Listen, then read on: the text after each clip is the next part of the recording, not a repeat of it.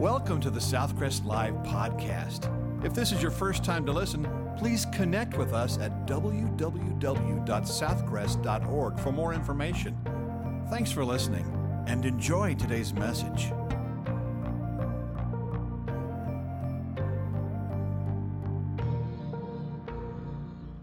Sometimes when you're watching television, there may be a caption that says, warning, this may be graphic or whatever, that kind of thing, graphic violence, or might disturb some people.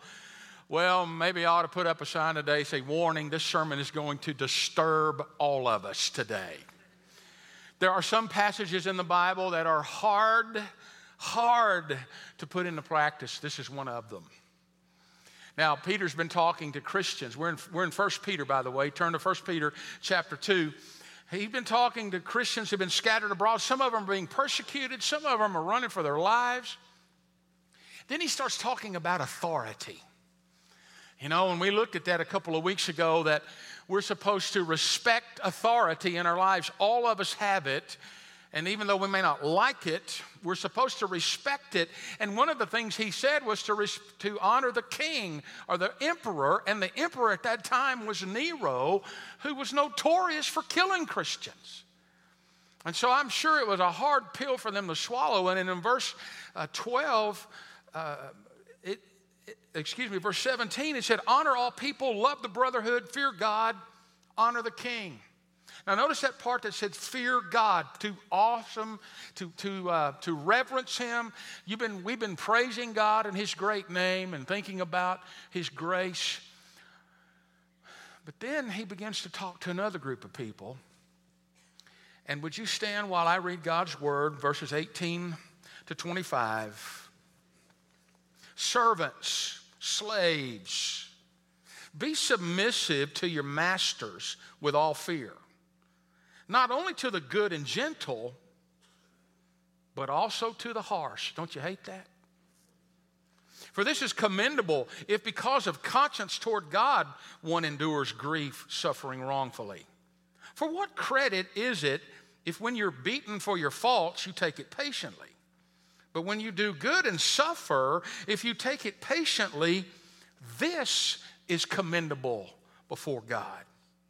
For to this you were called because Christ also suffered for us, leaving us an example that you should follow his steps, who committed no sin, nor deceit was nor was deceit found in his mouth, who when he was reviled did not revile in return, and when he suffered he did not threaten, but committed himself to him who judges righteously who himself bore our sins in his own body on the tree, that we, having died to sins, might live for righteousness, by whose stripes you were healed. For you were like sheep going astray, but now have returned to the shepherd and overseer of your souls. Would you pray with me? God, your word never returns void. Sometimes it sure is hard to, to take. Would you give us that strength today? We know that we are partakers of the divine nature, that you live in us. But Lord, sometimes it's so difficult to live that out in our Christian life. So I pray that today you would encourage believers. I pray you bring those that don't know Jesus to you, and that you would just speak to our hearts, changing our lives. May we never be the same again. In Jesus' name we ask it. Amen. Thank you. You may be seated. There was a motorcycle policeman who had to have an emergency appendectomy. He appendix got bad and they did that where they take it out. Well, while he was in recovery, he was coming to, and the doctor was hovering over him and assuring him that the surgery had gone well. But he kept feeling this pain across his chest. It was very uncomfortable. And as he became a little more aware, he finally got up the nerve to look. He thought, maybe they did another surgery on me that I don't know about. And when he pulled his hospital gown down, across his chest were three long pieces of adhesive tape stuck to his hairy chest. And it's the kind that doesn't come off. And written across that tape were these words Get well quick from the nurse you gave a ticket to last week.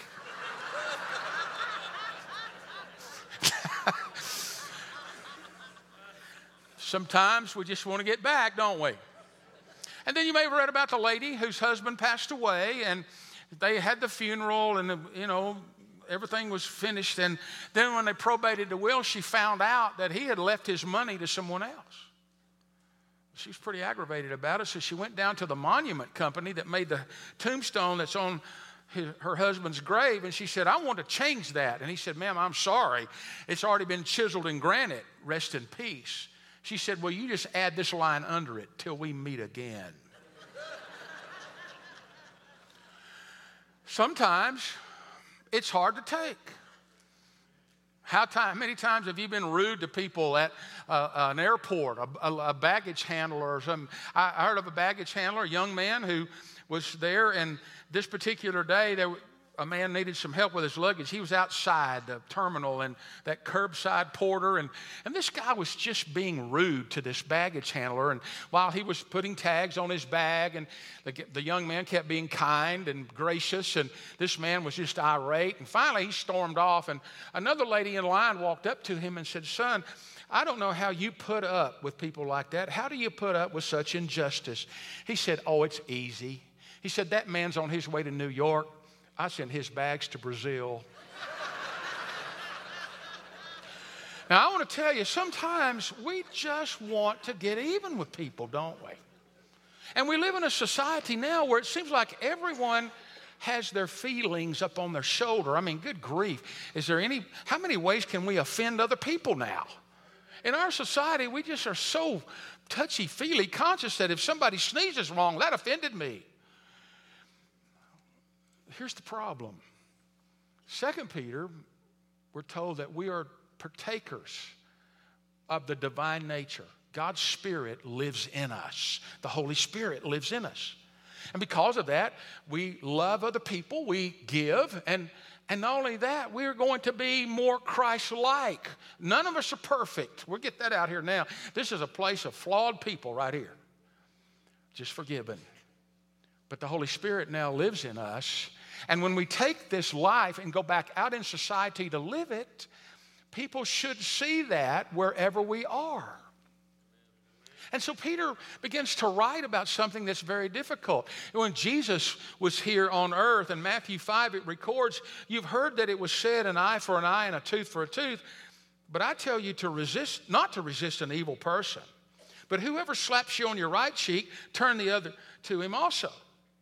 And if anyone wants to sue you, take away your tunic, let him have your cloak also. And whoever compels you to go one mile, go with him too. Well, folks, most of us are okay with the golden rule on Sunday while we're sitting in here, but during the week, we'd rather have an eye for an eye and a tooth for a tooth. The problem is, this passage sometimes is abused. Because some would say, well, if you're in an abusive situation, then you just got to buckle up and take it. No, that's not what this is saying. I've heard, I've heard this passage used for if a woman, a husband was abusing a wife, and they said, well, you've just got to stay in there and take it. No, that's not what that's saying. That's not what.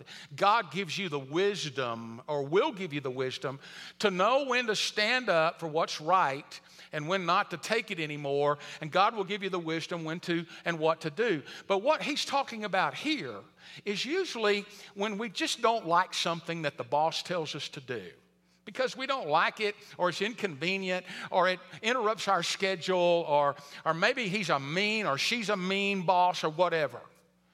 Now, in this particular day, slavery was rampant. Listen to me. Slavery at this time was not because of race had nothing to do with race. The Roman Empire was conquering countries, and if, if you got conquered, your country, you became a slave. So, slavery, two thirds of the population at this time, two thirds, 66% of the population at this time were slaves. 60 million slaves at this time. Had nothing to do with race. It does not even compare to the slavery that we had in this country years ago that they tried to justify using some of these passages. That was totally wrong, always will be, always has been. And, and here's the deal some people would say, well, how come Peter did not just tell how bad slavery was or, or what to do? Because part of it at this time, Christianity was so new that he was trying to tell them as Christians, you're living in a culture that is anti God. How are you going to live out your life in the culture? And so he doesn't take the time to say, well, slavery is bad and, and so forth and so, and so on. He just acknowledged that it existed. But don't go in your mind to the slaves that we had 150 years ago, 160 years ago. That was totally wrong, and it was according to race. Y'all got me there? So, he begins by talking about, he's talking about authority, and now a lot of these slaves become Christians. They follow Jesus. They hear the gospel message. They're forgiven of their sin. They begin to follow the Lord. Now, what do you do? We're free in Jesus. We've been free. We've been set free. Our, our sins are forgiven. We are free in God. We, our allegiance is in heaven. Do I run away? And what if my master or my owner becomes a Christian? Shouldn't he have set me free? Peter doesn't address that at the time. He's just saying, right now, all you have control over is you. And if he, he tells all Christians, all slaves that become Christians to start rebelling and start running away, then the critics of Christianity are going to think they're trying to undermine the fabric of society and that they're trying to become rebellious. And so Peter is saying, look, authority is in your life. Whether that authority is good or bad, it's in your life and you have to live under that authority. So, whatever it might be, let your Christ like life show in it. Maybe your circumstances will change later, but for right now, you need to live it out. So, Peter begins with an exhortation to endure injustice. We don't like the word injustice, which means you get something that you don't deserve and something happens to you that you shouldn't have happened. Slaves had no property, they had no rights, they were things. And, and so they began to have problems with hey, I've been set free in Christ, and yet I'm still under this Roman authority. They've made us slaves, they've made our country slaves. We have to obey them. So Peter begins to exhort them. He says, first of all, he get, first of all, he gives a mandate for submission. And don't you hate that word, submission? Which means you have to place yourself under somebody's direction and authority. He said, submit yourselves. He, in, verse, in verse 18, be submissive to your masters with all fear. We don't like that, do we? Some of you have good. Now, folks, we don't. I don't see any slaves in here today. At least I don't know about it. I, think it's horrendous the slave traffic that's going on because of sexual uh, things that are going on, and we need to do everything we can to stop that stuff. But right now, I'm looking at a group of people. I don't see any slaves that we know about. But all of us in here, or most of us in here, work. We have a boss. You have an employer. And your employer may be really nice. It may be easy to work with and reasonable and fair. And some of you work for a jerk. Don't raise your hand. They're out there. Some of them aren't Christians. Some of them don't know the Lord. Some of them don't care about God. And you have to work for them. And so they are not compassionate towards your walk with the Lord. And so Peter doesn't say you have the choice. He said be submissive. It's a command. Why? He gives the motive for it. He says, with all fear. Now, does that mean I'm supposed to be afraid of my boss? No, you go back to verse 17 where he said, Fear God because of God consciousness, because of your reverence for God, and because of your living for the Lord. You now submit to the authority of your employer, to your authority because of God consciousness, because you're a follower of Christ, because you know God is watching. And when he says we should be submissive with fear, don't be afraid of your boss, but have the fear or the reverence toward God, who is your heavenly master.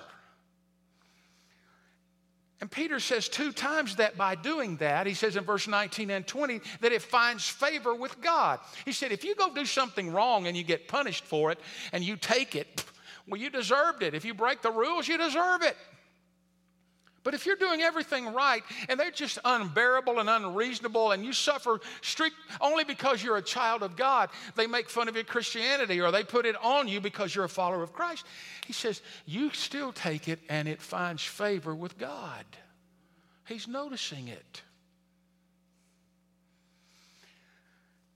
It doesn't mean that you can't go talk to your employer and talk about things, but, but most of the times that we get offended, it's not it's not because of their being unreasonable, it's just because we just don't like the way they're doing it. But a secondary motive is not only because of our God consciousness, it's because it has a way of leading other people to Christ. Because other people that work with you may notice the boss seems to be picking on you. But you take it with graciousness and you keep on doing your job to the best of your ability. You keep on serving God. You got a God consciousness with it people may say, Well, I don't know how you're doing all of that. And you can give them the idea or you can tell them it's because I really am serving the Lord, not them. Howard Hendricks told the story, true story about he got on an airline. I uh, got on a, a, a flight one day, and the, and the plane pulls out to the runway and is delayed.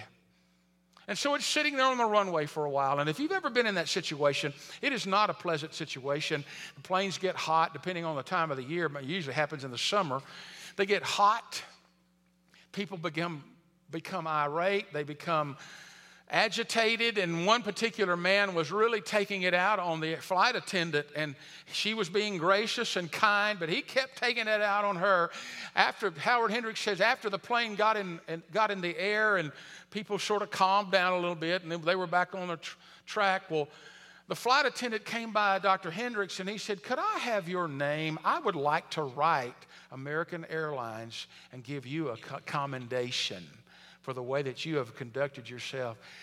And she said, I don't work for American Airlines. He said, You don't? He said, No, no sir. I work for Jesus Christ. And she said, Every time before I get on a flight, my husband and I have prayer that I might be Christ like with all of the people that can be difficult, that I would be a good representative of Christ on the job. You see, that's the attitude you have. You remember who you're working for. We're told in Colossians, let everything you do be done as unto the Lord. Work hard because God is watching and because you are partaker of the divine nature with Him. The Holy Spirit lives in you. It's hard, isn't it? Because in this society, we're so caught up in our own rights and what's mine, and don't you offend me, and you don't hurt my feelings, and, and don't you cross me, I have my rights. Obviously, we have rights in this country.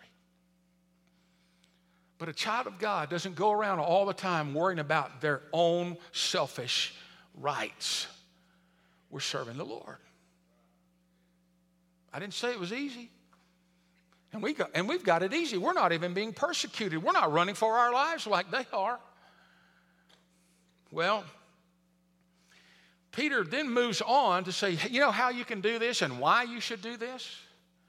Because you have the example of Christ's suffering.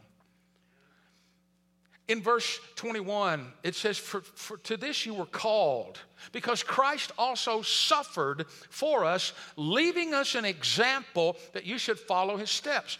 The word example there means writing under. If you have a child that's trying to draw, I, I couldn't draw, I can barely trace. I, can't, I do not have that oppor- I do not have that gift of drawing. I can't even draw a good stick figure. But I can trace. And if you give me a picture and let me put a piece of white paper on it, I can trace it off and it looks like I've done wonderfully well. That thing you're tracing, that's the example, it's the writing under. And Peter says, Jesus is your example. that you might follow in his steps. And that word follow means it shows a, you know how when you walk in the snow and a child's behind you trying to step in your steps? That's the picture here. He says, You're going to do it because Jesus has already done it. Have you ever compared scars with anyone? You know what I'm talking about? Those of you in the medical profession will surely get this, but how many times if somebody had a surgery and you say, Well, I had this done, and you visit them and they show you your scar, and then, then somebody goes, Well, let me show you my scar. It's, it's right over here. And you start comparing scars. Y'all ever done that? Don't, if you haven't.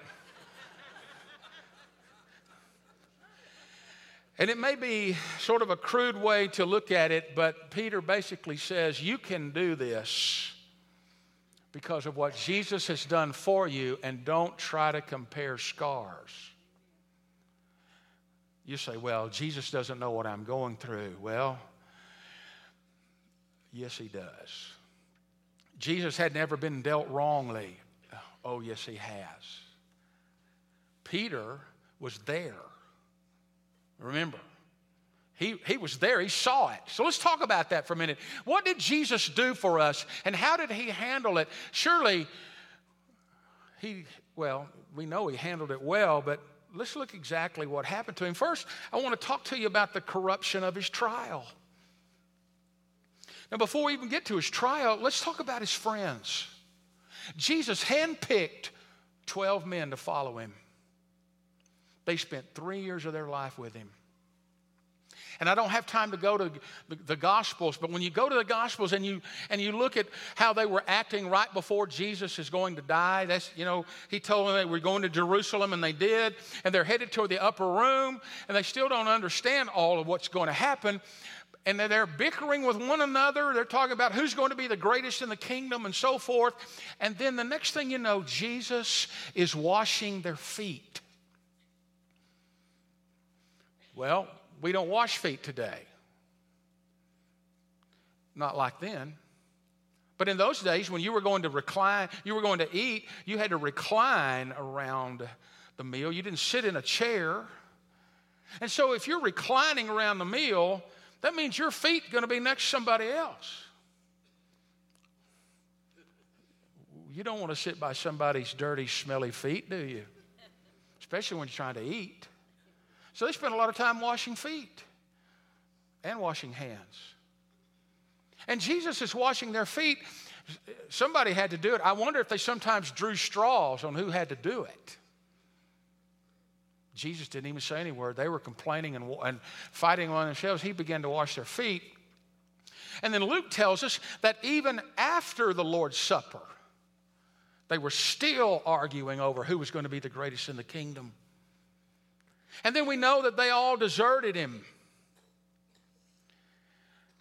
They argued about who's greatest among themselves, and then they sure didn't volunteer to wash feet, but Jesus did.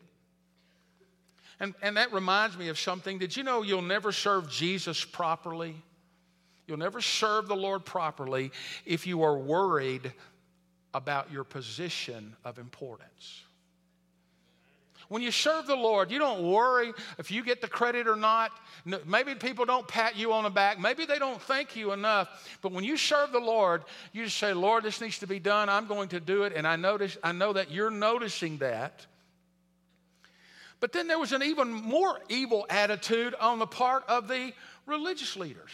And I won't even talk about Judas betraying him, but just when his friends needed him the most, they're arguing among themselves. And then you've got the religious leaders that do a couple of things. First of all, they treat him illegally. Illegally. Now, I didn't write all this down for you, so you have to just rest a minute. But here's the deal when, when even Jesus' trial was illegal, I can give you at least five ways that it was illegal. There was a lot more. First of all, he was arrested at night. The law stated you don't arrest people at night, especially don't put them on trial at night because it might be a rush to judgment. Well, he was arrested at night and betray- he was betrayed, arrested, and tried at night. Broke their own laws. And then the next thing, they, they hired false witnesses to lie about him. And those guys couldn't even get their story right or they couldn't collaborate because they didn't have time to coach them. And you can read all about this in, in, Mark 14, and you can find that their testimonies did not agree. And they were paid to tell lies about Jesus, but even their lies did not even match. And then the jury, which was the Sanhedrin, had already decided Jesus' guilt before the trial. Have you ever gotten one of those blessed jury summons? When when you get the mail out and it says Central Jury Pool or something like that. Well, I thank God for in this country you get a trial and you want the jury to be as unbiased as it possibly can. So the prosecutor and the defense have the option of, of uh, deleting people if they think they're going to be too biased. You know, I've served on one jury trial, a criminal trial. Normally, they don't get, let preachers get that far, but I think they ran out of cuts before they got to me. So I got on it by default. But they want to have a jury that is uh, as unbiased as possible. You don't want, if the defense thinks they're going to be more toward the prosecution, they're going to say, no, I don't want that one, and so forth. But here you've got the Sanhedrin. They're going to be the jury. They're the ones that have already basically said he's guilty. Let's get on with the trial. The judge, who was Caiaphas, became the prosecutor. And John, Caiaphas says, I charge you under oath by the living God. Tell us if you are the Christ, the Son of God. That would be like the judge standing up in the courtroom saying, Tell us if you're guilty or not. And of course, he broke the law by doing that. And then they didn't determine if Jesus, they, they said that Jesus was guilty of blasphemy. They never gave him a chance to defend himself. For example, if they were probating the will of Howard Hughes, which some of y'all don't even know who Howard Hughes was, but he was filthy rich, but a recluse. But let's just say they're, they're probating the will, and I show up and say, I'm the son of Howard Hughes, I'm the rightful heir of that fortune. They're going to say, You need to justify that statement by proving it to us. By, can you prove to us that you are the son of Howard Hughes? Well, when they accuse Jesus of blasphemy, he never got a chance to defend himself. He could have said, What, have you read the prophets and the writings that about up to this point? Let me call in a few witnesses. How about you, Lazarus? Are you here? After all, he had raised Lazarus from the dead. He got no chance in that, and I don't think he would have anyway. But the fact is, you can see how these five steps demonstrated how hateful and unjust Caiaphas and this kangaroo court really was. And it didn't stop there. Not only were they treating him illegally, they treated him inhumanely. The scripture says they spit in his face. Now, have you ever been spit on? His hands were probably bound, Jesus's were, so he probably couldn't wipe it off. It's not a very pleasant thought, is it? I read one author who wrote, when they spit in his face, he thinks, this author thinks, 10,000 angels turned to God the Father just hoping he would give them the order to attack. But God didn't. And the angels remained silent, and Jesus did not respond. If that wasn't bad enough, they struck him with their fists. And then it says, prophesy who hit you, Christ. They probably had him blindfolded at this time and were, were beating him. And can you imagine? We get so aggravated when we see brutality today by people who have authority on innocent people, whatever that might be, of any kind. So you've got the disciples that disappointed him, you've got the religious leaders against him, and now the, they take him to the Roman government. And, and on the way from going from Caiaphas' house to where Pilate was, they changed the charge against him. Rome didn't care if anybody blasphemed God, they didn't believe in God. So, from going from here to Caiaphas' house, where he was guilty of blasphemy, which they could not kill him for, they move him over here to insurrection and treason against the Romans. And to make a long story short, Pilate succumbs to that and says, You know what? I don't want an insurrection. He tried to appease them, he had him beaten. He tried to offer them another prisoner, and they wouldn't take it. And you know the rest of the story. But the, the point of all of this is there's no one been dealt more of an injustice than Jesus Christ. Period. You don't want to compare scars with him. And Peter remembers that even though all of that happened, he remembers the composure of Jesus that's displayed. You'll notice in verse 22, he says, Who committed no sin, nor deceit was found in his mouth, who when he was reviled did not revile in return, and when he suffered, he did not threaten. He quotes out of Isaiah 53 here. Some of the prophecy about Isaiah 53 is quoted right here. And you'll notice, first of all, he committed no sin. He acted in obedience to the Father. There was no deceit in his mouth. That word means to catch with bait. Jesus didn't twist any facts around to win an argument. Everything he said was truthful.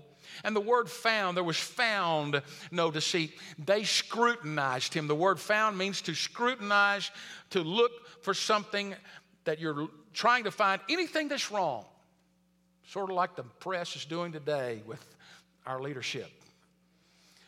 And I'm not saying I agree with all the leadership. Don't read into my statement, but I'm telling you, I've never seen a president more scrutinized today than people looking for something wrong. I'm glad y'all don't do that to me. You, know, I wouldn't be pastor next week if you did that to me.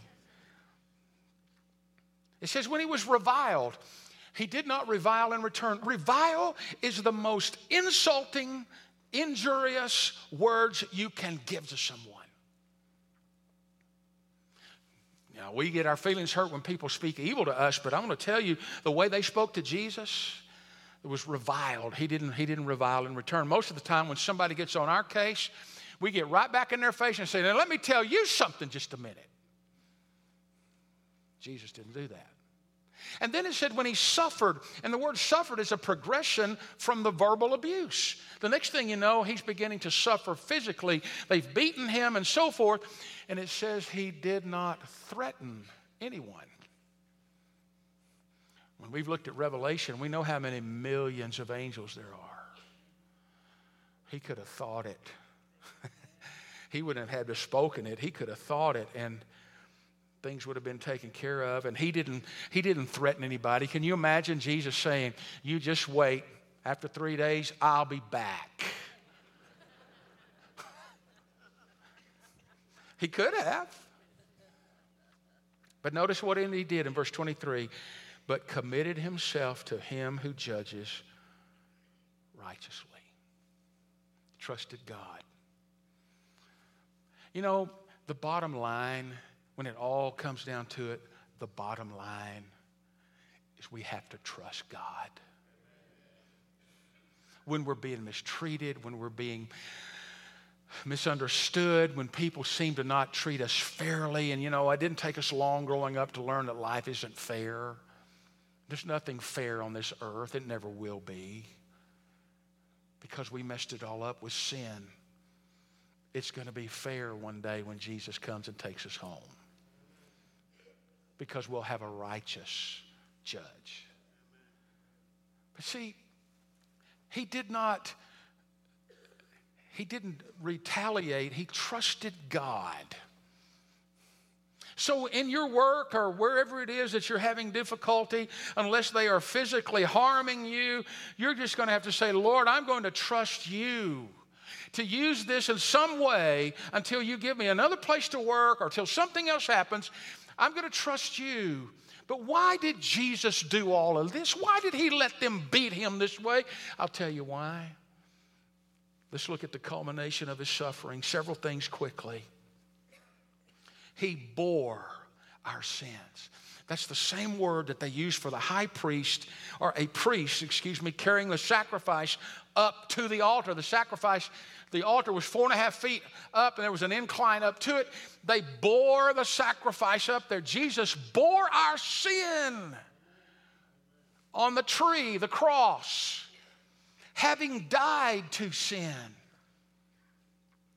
Let me tell you something. When Jesus died, God put your sin and my sin on him and he died for it. Why? Because the wages of sin is death. If somebody's going to pay our sin price, they have to die. Jesus died, who committed no sin, nor deceit was found in him. He died for our sins. Aren't you glad he took your place? Aren't you glad He's forgiven you of your sin? Aren't you glad He died for your sin? And it says, and Peter remembers, Peter says, and by His stripes you were healed. Don't miss this. The word stripes in your Bible looks like it's plural. And most of the time when we see in these Easter pageants, and, and rightfully so, we can't be too graphic with this. I guess the most graphic presentation I've seen was years ago in um, the, the Passion of the Christ. But let me tell you that word stripes in the Greek is singular, which means this. Peter remembers he was so abused and so beaten and so whipped that his body looked like one wound. It was not just a few stripes on skin. His face disfigured, his body beaten and torn and scourged. We have the portrait here of the suffering of God, his blessed face beaten by the fist of the mob. Didn't look like a human face anymore. His back lacerated by the Roman scourge so that it was one mass of open flesh. His heart torn with anguish because of the bitter word, words hurled at him. And why did he do that? He did it for you and me. It said we were like lost sheep going astray. You know, it doesn't take much for us to run off, does it? Have you ever noticed that? It just doesn't take much for us to run off. Sheep, especially. You have to keep fences up, they'll run off. I've got a dog. We feed that dog. We pamper that dog. That dog sleeps inside. But if that gate's open, that dog will run off. That's a dumb dog.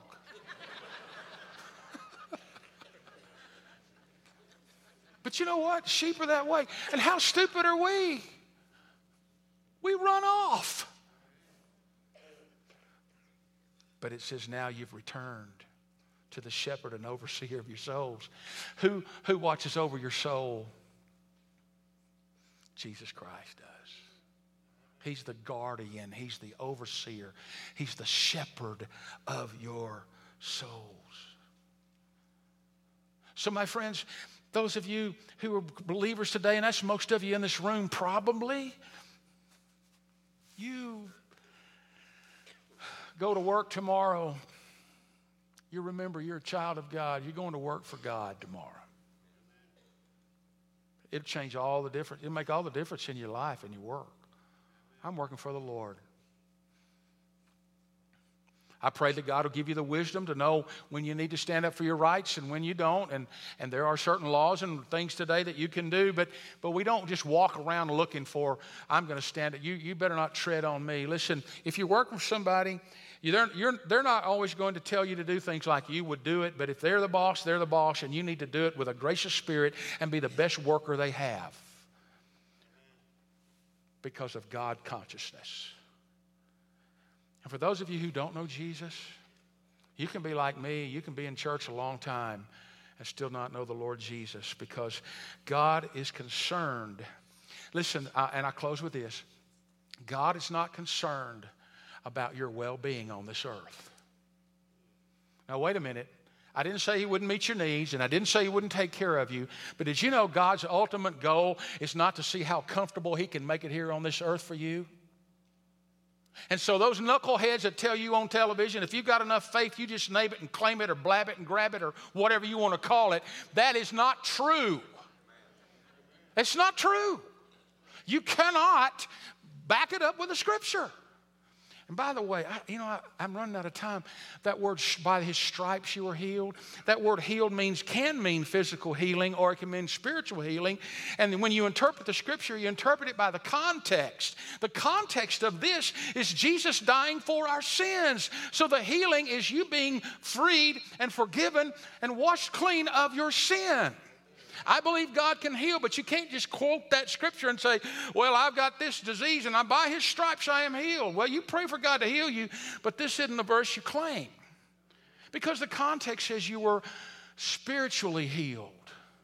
But what I meant to say was God is not concerned about making your life comfortable on this earth.